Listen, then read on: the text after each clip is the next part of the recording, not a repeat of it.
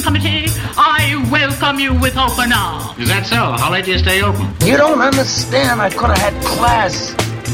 I could have been a contender.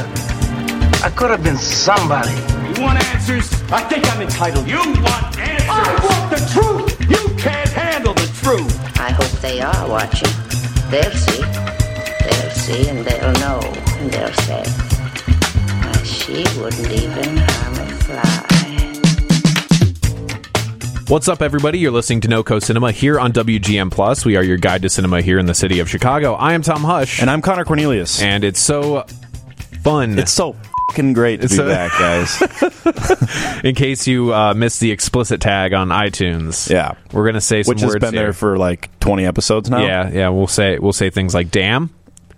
We'll say "hell," Shoot, "shoot," uh, Codswallop, Mm-hmm. and Benjamin.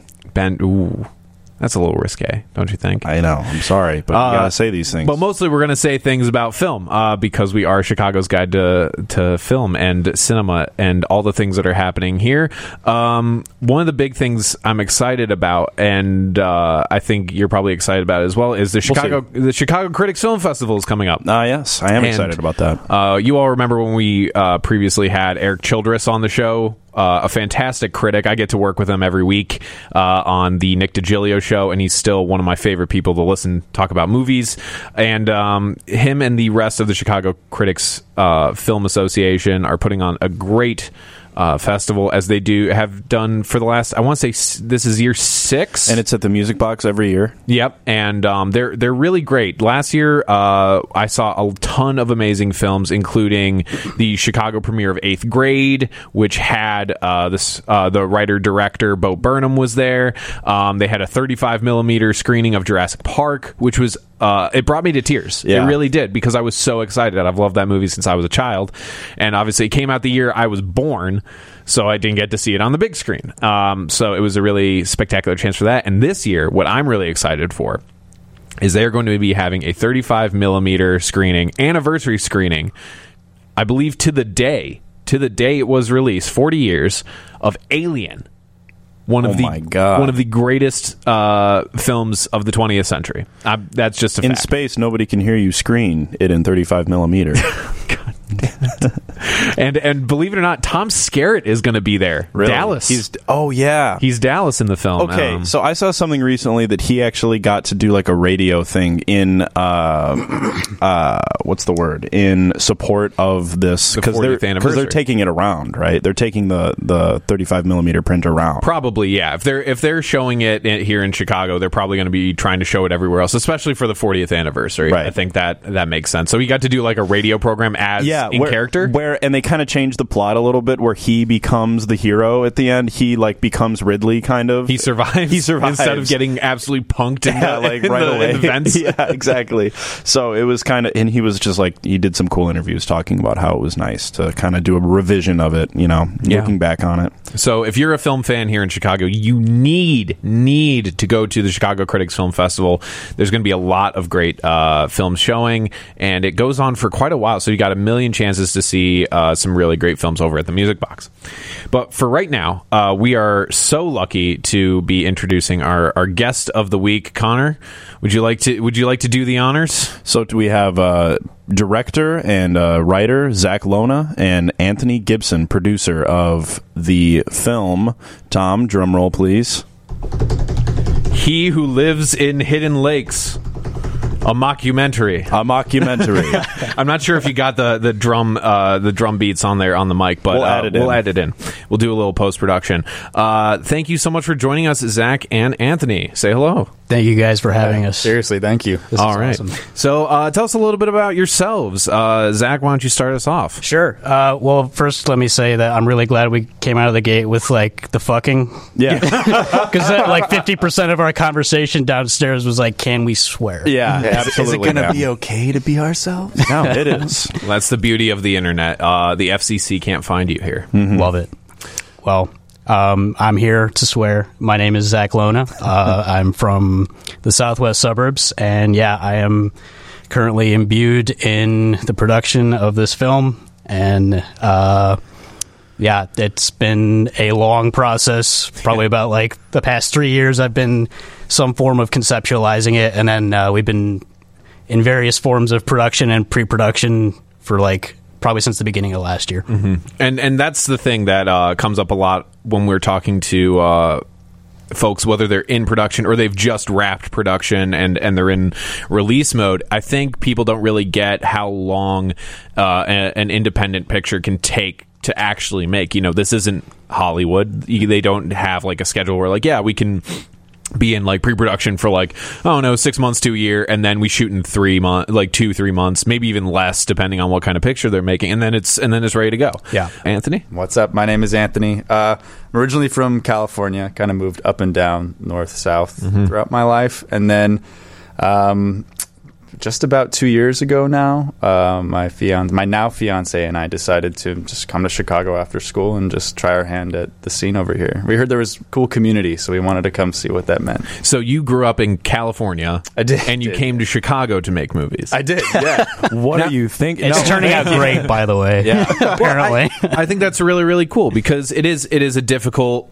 market out there in california everybody's got a script to sell everybody's got an idea Yeah, I guess so. I mean, it was interesting. Uh, I guess I never really spent the time trying to integrate myself in the community over there. I went to UC Irvine, which is like uh, in Orange County, just just below LA, about Yeah. 45 minutes on a good day, traffic wise. Um, and I essentially came here maybe a year after that, so I didn't have a lot of time to spend to see what it would really be about. I was aware that the narrative was very much. Oh, what are you going to do? You go to LA after this? And I was like, I don't know. When I'm in LA, I don't feel at home, so I don't think so. But but I felt weird doing that. I felt weird saying that. It felt like I was doing something wrong. Very interesting. So you you eschewed the the typical narrative of going to UC or uh, going to going to school and then moving out to LA. Uh, even though I mean you weren't far, you weren't No. far at all. Yeah. Um, what did you what did you study at UC Irvine? Yeah, I did uh, journalism and film. Journalism and film. Mm-hmm. Was it was it two different majors or was it the same thing? They were two different majors. Okay. See, I, I, as you could probably tell by the fact that I work at WGN, I did broadcast. Um, I always thought about doing some film stuff on the side, film studies. I, I never really had any pretensions of being a filmmaker, but like someone who maybe film history or film, you know, uh, criticism, that sort of thing. What was the program like at UC? Uh, it was a theoretical program in film, at least. The journalism was cool because it was a bunch of like superstar journalists from the 90s that just kept apologizing just the whole time because they had expense accounts and they knew that we weren't going to. that, for, that's that's real though. Yeah, It's it like, was a no unique shit. experience for sure. Uh, and then the filmmaking program was really cool because they challenged us to think about things in like a theoretical way. But I, there wasn't a ton of the production offered. But there was, they still had some great classes, and I think the community there really really allowed us to kind of do things after hours and make our own projects. There was a film festival there on campus, and so everything always sort of led up to that every year, and everyone was like s- scrapping to to make their projects. So you, you were learning from a theoretical perspective how Yeah. film works. You Yeah. know, like the the quote unquote rules of film and how you know the sausage not not like the hands on how the sausage gets made, but like hey, this is how shots should be framed, and this is like you know what a good film does narratively. Is that is that more what we're talking about? Yeah, and also I think uh, the best way I can describe the program is like imagine an anthropology course, but through the lens of like for the past hundred years through film and media. So it's a way of getting to like understand, I guess, the culture through film. It's a That's- Yeah, so you weren't just watching like new Hollywood stuff; you were watching like everything. Yeah. You're going The back whole to history. the earliest days. Yeah. So Wow. I'm curious. Once you finished that, I mean, it sounds like a pretty comprehensive education. What was it like? What was the culture like once you had graduated? I'm just, I'm just curious because it's interesting to hear that you grew up like around not Huntington Beach, I guess, right? But it's Not too far. not too far from there, right? Yeah. We got buddies that live anyway. Oh, right on. Um, Um, um, because it does definitely seem like even a lot of the people that we meet here, like some people have moved out to LA, you know, and it does seem like that is the that's sort of the step that you are supposed to make. So I'm curious, like, just what was the culture like when you graduated and you were just like, okay, now I do this. Yeah, I internally the culture inside of my body, which Yeah. was just me dealing with my own like self after graduating and just Right. trying to establish that like the things that I cared about and had the freedom to care about when I was in college coming out of I could still care about and had the freedom to care about when no one was interested in educating me anymore. Um, so I just kind of spent the first year really honestly just raising money and just trying to get a little nest egg to come out here. It wasn't really until the February after I graduated that like we both knew that we wanted my fiance and I that we wanted to come out here. Um, and so I kind of just spent time writing and like working at a restaurant and Wow, just yeah. focusing on that aspect and what I had control over. And I lived far enough away from LA that I wasn't going to be commuting all the time to and from. I mean, there are some people that do that, and I did a little bit of that during college, but when I was doing that, I also ended up getting mono for some reason. Oh, no. And I don't know if yeah, that was well. from a lack of sleep or just like LA drank just- the, drank the wrong Right. Kool Aid at the wrong time. It was the that was the sign. Well, now you're here in Chicago, Yeah. uh, making making films. So, uh, Zach, I mean, really quickly, just Zach, uh, did you go to film school or No, actually, I, I went uh, my first two years to Columbia uh, over here, and then uh, I studied graphic design there, and then I transferred to SAIC uh, because I wanted more freedom in the curriculum. Yeah, Um, so nice. I, I, I didn't really at any point study filmmaking. My trajectory was sort of uh, graphic design to like fine art painting to uh, writing like prose and poetry and stuff, and then from there I got into screenwriting with uh, John Petrakis at uh, SAIC, and I wrote a couple feature scripts, and then my younger brother Lucas, who's uh, starring in the film, um, he's graduating from Columbia on tomorrow. Tomorrow.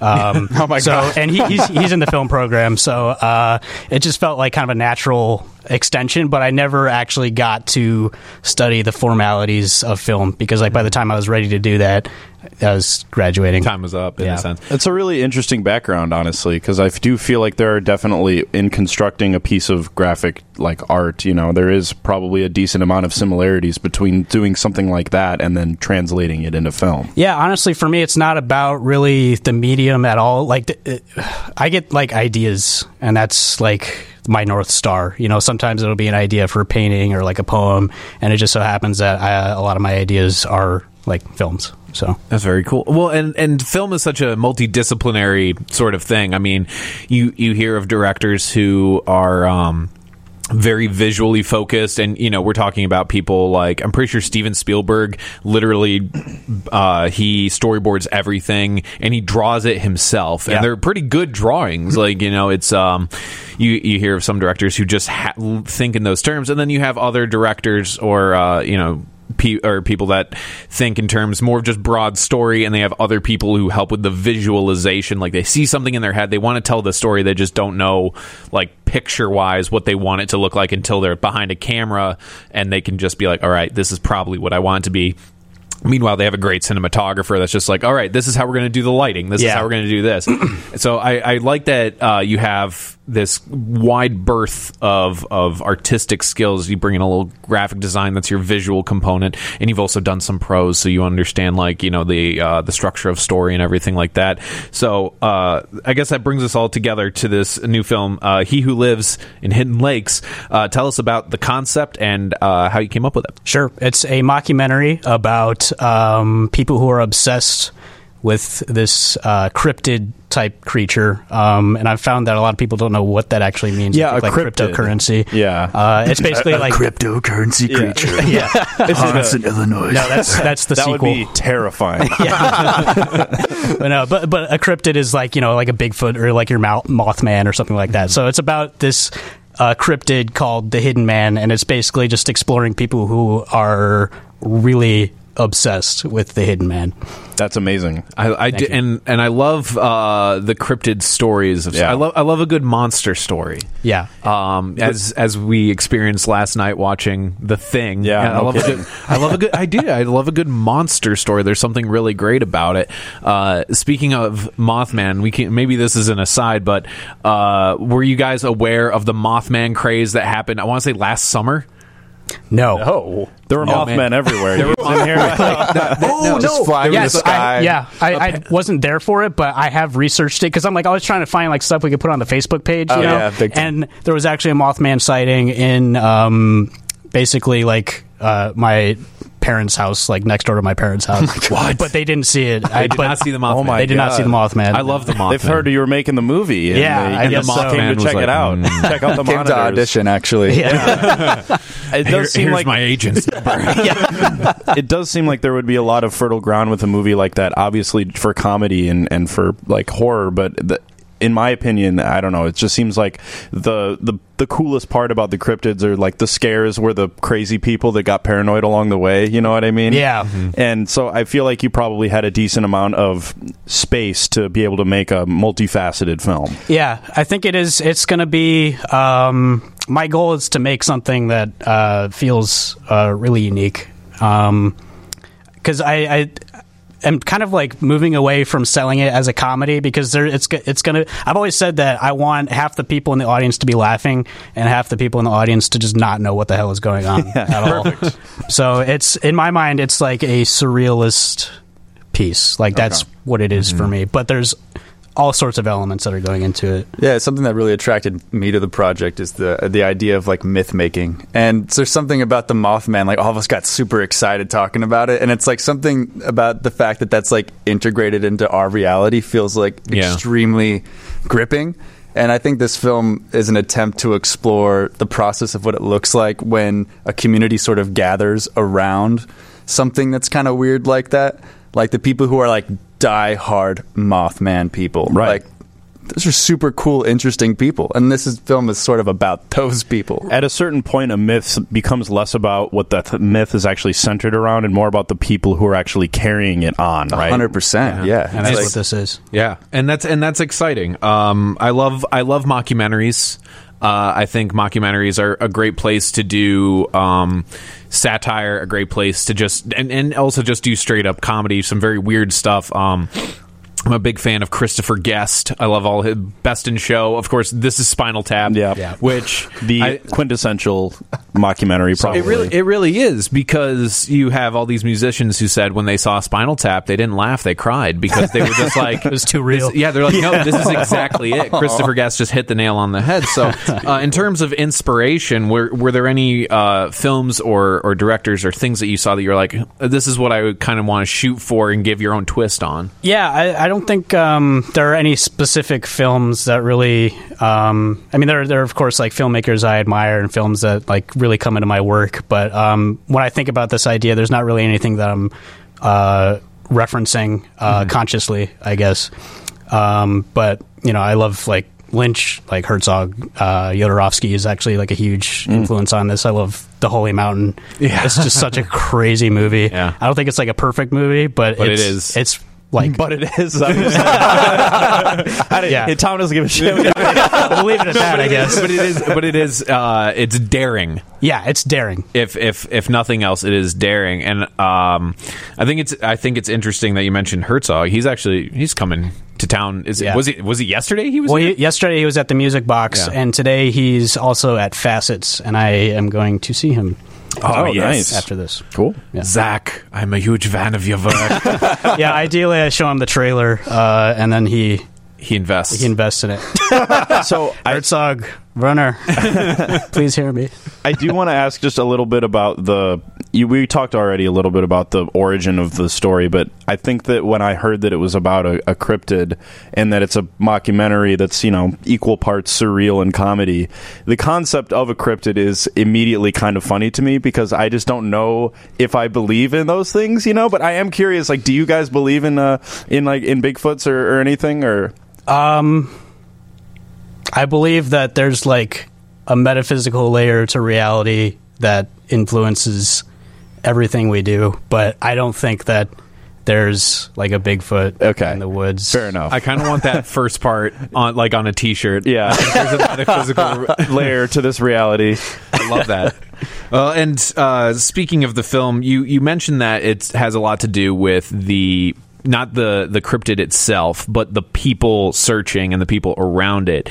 Um, you wrote this feature, yes? Yeah. Uh, tell me about how you handled these characters because I feel like there's there's a fine line you can walk between. Um, you know, uh, doing comedy with characters and somewhat making fun of them. Um, and it from from you have a a, a tra- a trailer on your Indiegogo site, which everybody should visit. It's over on Indiegogo. Uh, Indiegogo.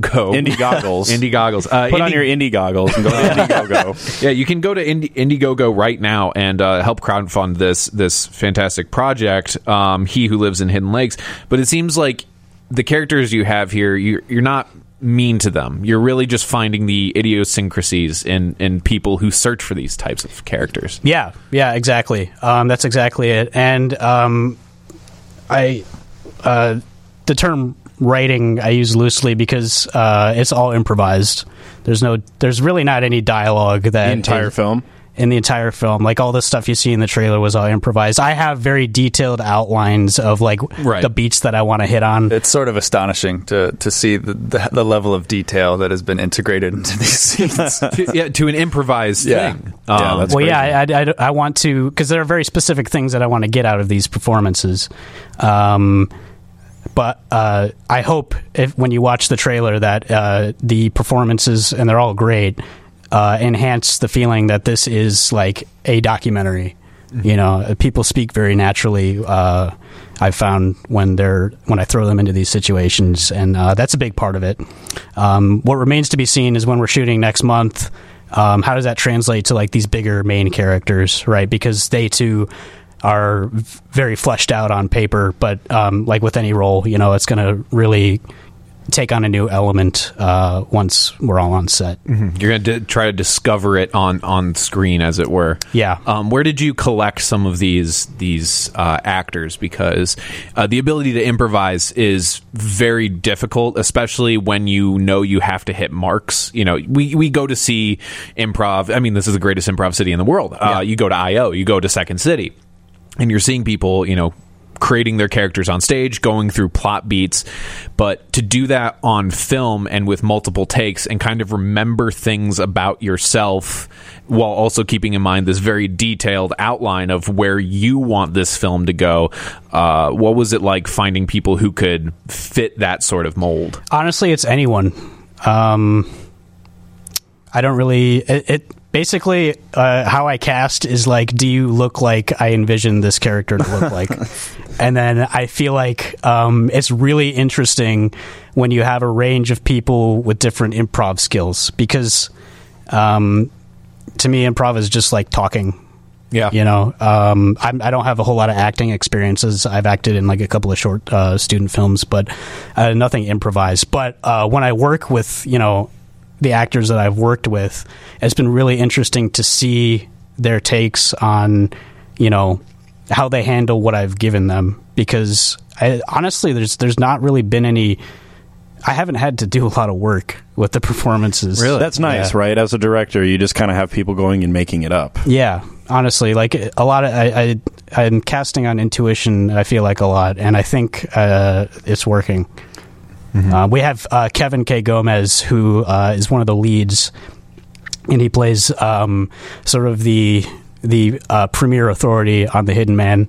He uh, runs the website whoisthehiddenman.com, which is live right now. You can go on whoisthehiddenman.com. And- and now right Anthony now. is laughing. It gets me. now. I can't. Yeah, I, I die every time I see this guy in action. Actually, just the whole concept uh, behind, I think, the world building that that sort of we've put our heads together for here. And when I came to the project, uh, Zach was like, "I want people to really wonder." About the hidden man, like Yeah, if we can get like- people to really start asking some important questions about who the hidden man is, then we've done something successful. Now, An- Uh, Anthony, I wanted to ask you about when when you came onto the project as producer. Tell us a little bit about what what are some of the things you were helping take care of with this? Because uh, as as Connor and I have talked about in the past, the the title of producer is very big. Oh, yeah. Yeah. and a lot of people don't really know what that means because. Um, he gets stuff like, oh, from executive producer J.J. Abrams, Yeah. and then you kind of wonder, like, what exactly did he do? Did he, like he showed up one day and said, "I don't like that," and then, and then I like that. he threw a mystery box at them. It's like, what's in it? And he's like,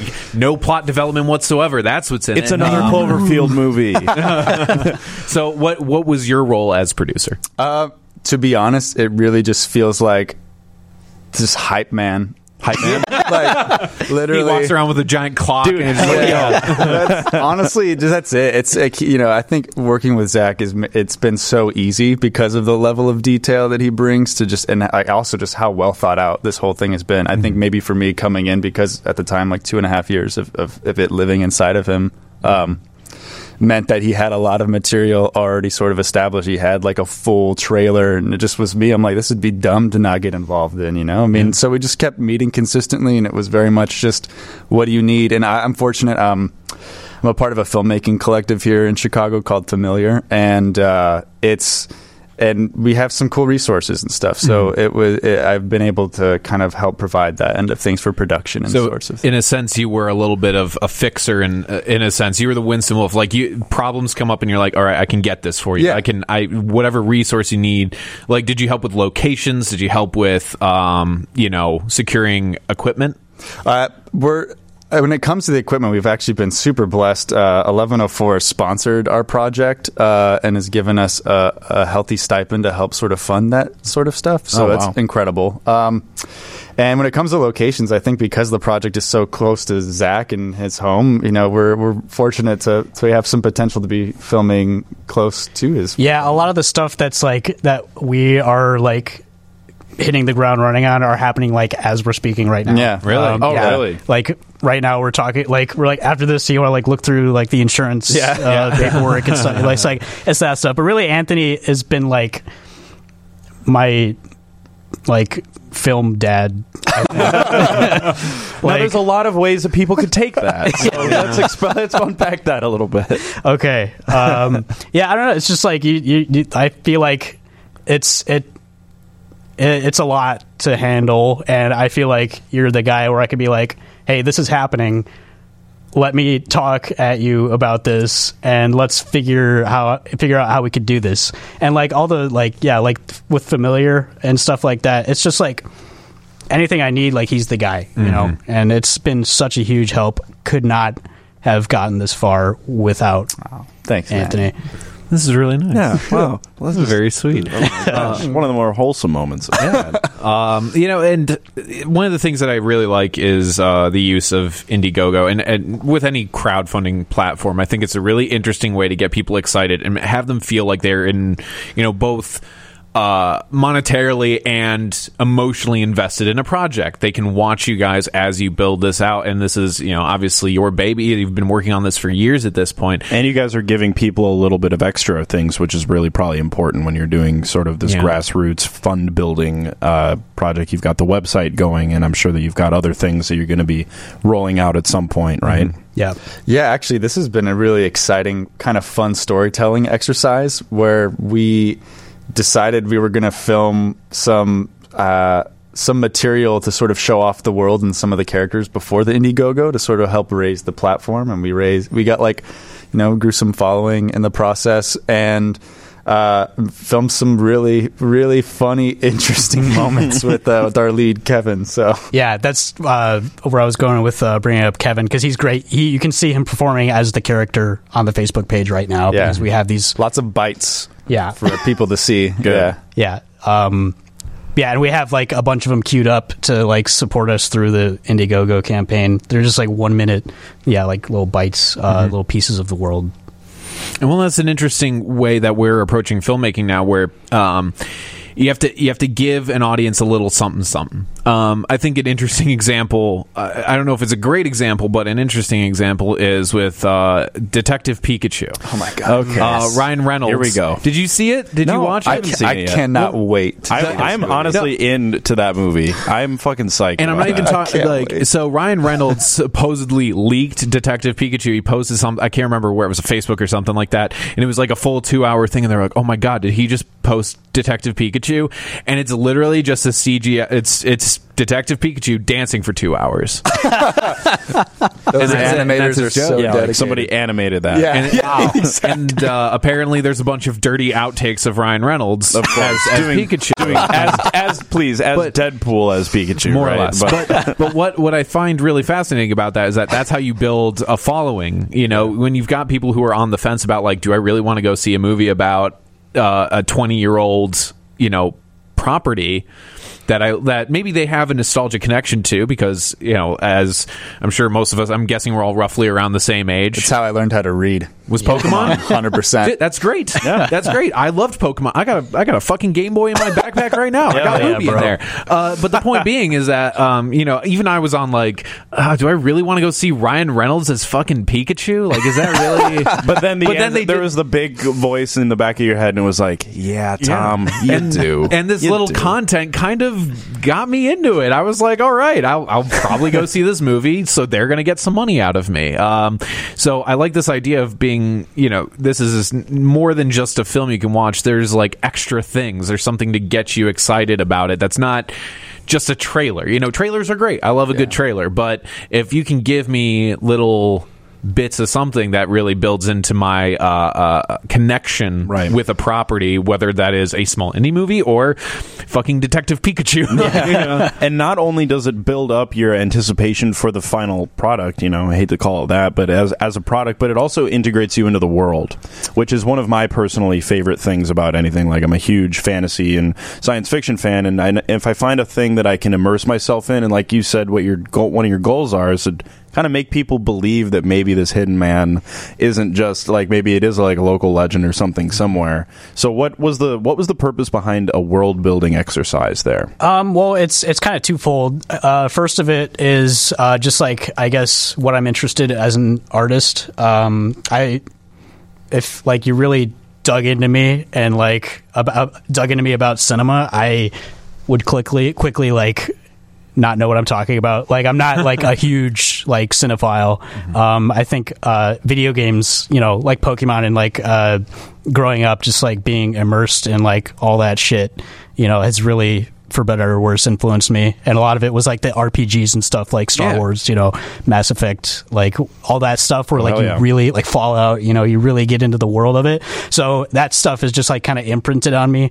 Also, it's like how do we cut through the noise, you know? Because there's so much shit, not shit, some of it's shit, but like there's a lot of stuff. Yeah. There's a lot of stuff that's like going on, not even just in Chicago, but like everywhere. Everywhere. You know, it's so accessible to make a movie right now. We were just talking in the lobby, like, this would not what we're doing would not have been possible like 10 years ago so everyone's everyone's doing their thing and it's like that's great but how do we get this thing to like Stand out. stand Yeah. out yeah It's interesting to sort of think that like we all sort of exist in someone else's pocket. Like every day, like we are somehow touched by someone else who like pulls this thing out of their pocket and then communic- uses it to communicate. And it's like how exactly can you use that as a tool to to kind of cut through the noise and find a way to make it relate like relevant to the filmmaking process. Yeah. Absolutely. And I think it's cool the connection you made with uh, Detective Pikachu. Not that we have the resources at all to be on to be on that sort of level, but that's it's an interesting thing that I hadn't thought about with that as well. Where the, the, there are more and more attempts, I think, to sort of find ways to get into your pocket uh, and not just like burn a hole through it cash wise, but to actually like entertain you and make you feel like you're a part of something. And I Yeah. think yeah, it's important. Well, and that's and that's the kind of currency of marketing. It's not dollars necessarily; it's attention. Um, it's why you have so many uh, different properties and everything's you know trying to get you to engage in social media. It's not just watching the trailer; it's liking the trailer, it's sharing the trailer, it is uh, tweeting about the trailer. The more that you, more impressions uh, you can get on something, the better it is for your big company. And and this is just a fact of filmmaking as as a thing. It has always been a struggle between art and commerce. Right. So. Um, Finding a way to do it genuinely, like you guys have done from a grassroots perspective, I think really makes me feel positive about the the potential of social media to do good things for cinema and to get people to uh, engage in something that isn't the Avengers, you know, and and not to discredit the Avengers. What they've done is, you know, impressive in its own right, but I always feel the the the need to push back against those certain forces because they are so manipulative to a certain extent. Absolutely, Like I mean, they could the thing is is that they could put out literally any movie and people will go see it. Yeah. Um even even those DC movies which are mostly crap, they still made a ton of money. Yeah. Like uh, Batman versus Superman made a fuck ton of money. And Yeah. granted, a bunch of it had to do with the first weekend where people don't know what they're about to see. Right. But even on the back end, you know, it's still pretty successful. It's still getting put out on Blu-ray and 4K and stuff. It's still a moneymaker for them as a, as a property. So I, like I said, I think this is a really good way to. Um, use the powers that be, the things that are here, whether it's Facebook or Indiegogo, these platforms to uh, push something a little bit more homegrown, something that is more uh, honest, something a little bit closer to uh, the the ground floor of indie cinema. Um, as, as it as it pertains to the website and and the whole myth making thing, I have to bring up uh, the Blair Witch Project. Why? Because That comes a lot, that comes up a lot. I know. Uh, well, because it's you know that's everybody's kind of cultural touchstone for um, Mockumentary. mockumentary. yeah, it- to a certain extent, or Yeah. to, to this augmented reality of literally creating a fictional Mm-hmm. uh, myth that people believed. And granted, that came along in a time where the internet was still young and people weren't really sure what to believe. But I, I find it interesting that this is still a viable mode of storytelling. And I've been reading this great book, uh, Best Movie Year Ever How 1999 Blew Up the Big Screen by Brian Raftery, and they he does a whole chapter on the Blair Witch Project, and uh, there's a good there's a good amount of it about indie filmmaking. It's not just about how Blair Witch kind of like fooled a bunch of people and was a massive hit, but about how these guys literally went to a woods uh, with an outline and had uh, three actors just improvise and hit certain beats as they told one of I, I still think one of the most terrifying tales I've ever seen committed to to film. Um, so, did you guys see the Blair Witch when you were uh, younger, or like did what, when did you become aware of that sort of myth making? Yeah, so I saw it. Uh, I've seen it once in my life uh, when I was very young, um, and I don't Good. even remember it too well. But it definitely, I haven't even thought about what the impression it left on me until we're like talking about it right now. Yeah. And like as you're explaining, it's like yes, this is what happened, which is facts I've you know just knew about. But I, I it's it's very similar to what we're doing. Um, so yeah, it, it I would say it definitely. but a fun twist on it. That's what I like about it, is that like uh, you guys are doing this as a mockumentary and a sort of uh, a sort of not antithesis, but a sort of uh, turn on the Blair Witch I- the Blair Witch idea, which has been bastardized a lot of times. I think this is m- closer to doing like a Blair Witch style thing, granted in a slightly different genre, but um you know using uh, using myth making and putting something together that people will question. And they'll be like oh wow. As you said you want half the audience to be laughing. Half the audience to be like what the, fuck, is going on? Yeah. is this real? Do i know what, who is the hidden man? Yeah. Yeah. you know? I if, if it's like a if my my metric for like godly success with this movie is actually manifesting a hidden man who's real. Because the, a big crux of this That's is the like, metaphysical layer of the That- reality yeah, that exactly, you're talking about, exactly. where you just It's more he's grab unearth, it. it's unearthing him more Right. than you know. exactly I when you explained the premise to it, I just immediately saw because I, I just had a really strange Uber experience on the way here, and I was just like, I cannot, I just can't wait for when I'm driving in an Uber and some guy is gonna like, like we're gonna be in traffic and he's gonna look back and he's like. You hear about the hidden man, bro? I don't know, crazy. man. I think he's real. I think that's my metric for success with this one. yeah get an uber driver because the thing is like you watch the trailer and the joke of it is it's just like a guy who's dressed up in a bunch of garbage yeah that's like the I big think joke we've been describing him as a mythical trash man who's Yeah. sort of uh, become the, the the focus of a suburban Illinois town. yeah So, um, you guys have a bit more work to do on the film. You mentioned that you're going to do some more shooting. Um, is there a particular timeline you guys are working with in terms of uh, of a release or at least completion of uh, principal principal photography? Yeah, so um, our shoot is scheduled for 10 days next month, and then um, that's like the main uh, three storylines. And then outside of that, there's like little pickup scenes, like just like one off day player scenes um, that we're going to be shooting uh, probably throughout the summer. And then um, I'll be cutting it uh, unless we can get money from the Indiegogo to hire someone to cut it. There you go. uh, and then after that, you know, do the see how we do on the whole film festival thing, and then um, yeah, just just trying to sell it. Yeah, I mean that's that's always the thing. That's is- the end game, right? yeah. Yeah, the Avengers Endgame. God damn it! Tom. I, I hate that Took word. that now. term away. I did. know. I They love really they did. took it from us. We can Fucking never Disney. We can never say Endgame again without people being like Avengers. Endgame. yeah, like, I mean, like, uh, like Iron Man. God damn it! I don't know if I'm going to keep this in the episode, but uh, have you? Wait, do you care about Avengers? Give a shit about it? Really? No. All right, Iron Man dies. Everybody, Yeah. he's dead. He's- there you And, go. and let's be real, nobody gives a shit. No. Nobody Makes no cares. difference. and not and especially not Robert Downey Jr. He can't fucking wait. he could not on. wait. he's done with it. Um, we'll cut that probably. Keep it in. Dude, release that as a trailer for the episode. Iron Man dies, everybody. Iron Man dies. Everybody. Oh, that All would right. be so. Uh, talk about manipulative. Yeah, Zach, Zach and uh, Anthony, why don't you uh, tell us where we can follow uh, the film, where we can follow you guys, and keep up to date with everything. Yeah. Uh, so follow the film on Facebook and Instagram as Who is the Hidden Man? All one word. And then we have a severely neglected Twitter account, which is Oracle underscore Joe. You can follow me on Instagram uh, on uh, Zach, Z A C H period Lona, L O N A. Uh, my whole thing there is doing avant garde selfies. Nice. Um, they're experimental selfies. cool. Please like them. we need that. yeah. Please, please, like please like them. we can do that. What about you, Anthony? Yeah, I- I'll uh, speak on my collective. You can actually follow us on Facebook, uh, Familiar Collective. Um, we actually do monthly headshots for actors, try to meet some people in the community. It's been a great way for us to connect. Um, next one's coming up uh, May 24th, uh, so we're currently booking people. Um, and you can contact us actually at our Instagram too, which is at Familiar Collective. F- at Familiar Collective. Yep. fantastic.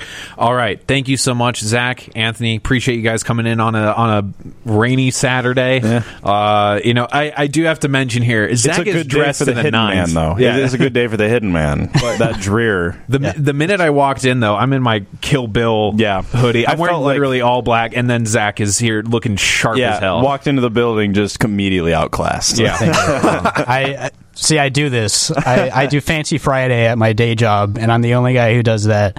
And I'll just I'll just throw on the suit and tie if I'm feeling. You know, the, There you go. Yeah, I mean, my- you've got it. Why not wear it? my grandmother, uh, her word of advice was, "When you feel your worst, dress your best." There you go. and that's it. We'll leave it at Yeah. We'll take that Doing okay, Zach. All right. Thanks again, guys. Uh, this has been No Coast Cinema here on WGN Plus. We're your guide to cinema here in the city of Chicago. I am Tom Hush, And I'm Connor Cornelius. we will see you all next time.